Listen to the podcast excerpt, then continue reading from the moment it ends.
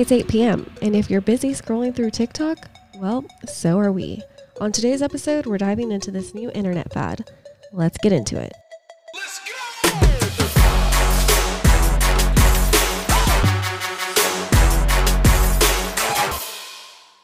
TikTok, the first company that I know of that uh, is not allowing political ads. TikTok? Totally banned political ads. TikTok, the new up and coming ad platform. Uh, I wouldn't even call it up and coming. It's already exceeded the amount of monthly users as Snapchat, Twitter, uh, and even Instagram. But going a What do different route with political ads. I think it's really smart. Yeah, really, really, really smart. I think political advertising on social media has fucked up our entire democratic process. It seems like it's the it's the thorn, especially for the platforms themselves. It's like like if they had the choice, could you imagine right, if Facebook had the choice right. to pull it off or say like To undo. I mean, there's a lot of money in it. So I think Facebook brought in billions Oh, of dollars true. of That's revenue in political advertising. And it's not, you got to, have to remember, it's not just presidential candidates, it's state local, senate, and all state, yeah, it's everything. So, uh, yeah, TikTok apparently has banned all of it, and they're going to move forward with no political advertising. Which so we'll see how it plays out. I think for user experience, it's great. I think for a financial standpoint, uh, it's yet to be told if they'll run into a point where they're struggling because their competitors are sweeping billions under the rug from political ads, and then TikTok is is losing all of that. and 2020 will be the most money ever spent on political advertising. You watch. I believe it. Yeah. Yeah, we'll see. I mean, this uh, whole impeachment inquiry is going to really spice things up. And I've already seen there's a whole Trump campaign ad going right now to join the anti impeachment yeah. army. Have you seen this? Well, little tip, pro tip here. You can go to the ad library on Facebook and go ahead and scroll through the thousands of active ads from the Trump campaign. Just, you know, for giggles. They're already spending a lot of money. yeah, they have been for a long time. But TikTok is a platform people should be paying attention to. Um, it's gotten a lot of buzz lately, but something that I didn't know uh, the parent company of TikTok, which is ByteDance, Hmm. they own kind of a little portfolio of apps which have a combined total of 1.5 billion active monthly users. So, although TikTok has about 700 million active monthly users, um, their portfolio has double that, one and a half billion.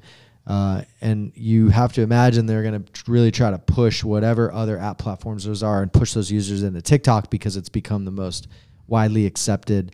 Um, and I think it started with a lot of popularity and success in China, uh, and it's recently become very widely or Yeah, it's used it's gonna United be States. it's a beast. I don't know if you've spent much time on it, but I have spent a very small amount of time on it. But just to see how is this going to be the thing, immediately you're like, oh, this is incredibly addictive. And It's addictive. Have you uploaded anything to it though? No, So I think they have a lot of work to go on the interface. It Mm. crashes a lot. It's it has issues. it's a massive tool. Like Yeah. the editing power, Yeah. it's insane. It's it's basically as powerful as iMovie on an iPhone, Yeah, which Well, is an app just for movie ed- They must- uh, movie editing. there must be some type of tutorial element in Mhm. it because there's so many things you can do that aren't very natural in your camera thing. These content So I creators. think the I think the I've been trying to figure out that out. Some of the really really high up content creators on TikTok, I believe, are editing their photos or their videos twice. Hmm. I think they're doing a they're recording, they're doing a regular post edit with something like iMovie and then they're moving it into TikTok and doing a layered edit with the TikTok tools. I think because I can't figure out how they're getting some of the um, different effects and various things they're doing with the videos. yeah, it's right when you sp- start to spend time on it, you just you start to realize, okay, now everybody is a videographer Yeah. basically, or like a visual specialist. Well, that's Instagram, right? Yeah, That's what happened with Instagram and It's like it's a totally different beast, though. I think it's when you start getting on it, you're like, you don't even think about getting off of it. Right. The stream is powerful and consecutive and in your face, boom, boom, boom, one after the other. You you, you don't stop. Well, I feel like Instagram changed art, especially photography. Yeah.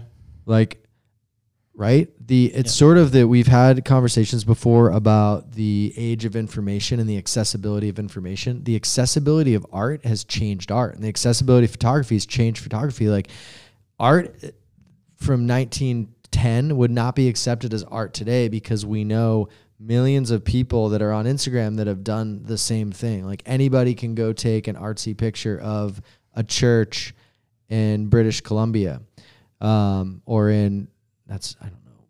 British Columbia is a bad example. A church in Montreal, right? Anybody can go take an artsy photo of a church in Montreal. Back in 1912, there was that one guy that got that had that really nice whatever camera, I guess, that nobody had. Film camera. uh, film camera back in 19 uh, yeah i guess so huh?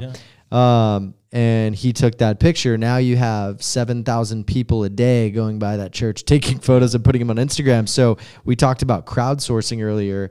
Basically society crowdsources for high quality content now yeah. so much of it's uploaded to the internet and then we decide by liking it or whatever if what's good and what's If art you can empower public people to be interesting, Mhm. you're basically giving them giving them tools to look cool almost or you know have a visually a but not everybody looks cool that's right For every So that- 10,000 photos of the same thing that are uploaded, one of them gets a million likes and the others don't. So again, we're crowdsourcing art and we're crowdsourcing cool and we're crowdsourcing uh, design, everything via the internet, right? So uh, same thing goes for video content and TikTok. I think we're basically to a place where we're crowdsourcing. you know Vide- did you know that Instagram I think this is true they invented the forever scroll the never end scroll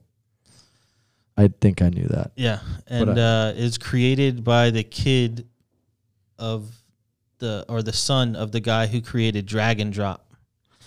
That's pretty wild. Drag. So the guy in the '90s who figured out you can click on a folder and move it, and that's how you drag it and drop that's it how you you. Uh-huh. you know um, use the this thing that they came up with called the mouse. Right.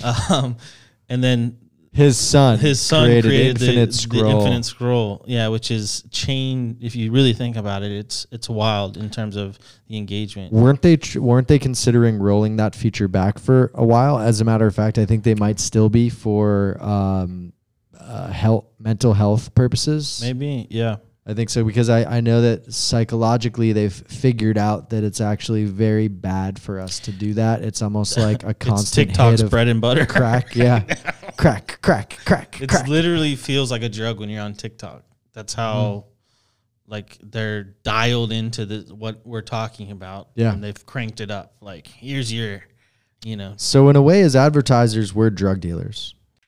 Thanks for listening to It's 8 p.m. Be sure to subscribe to the podcast so you can stay up to date on all new episodes. It's time to pay attention.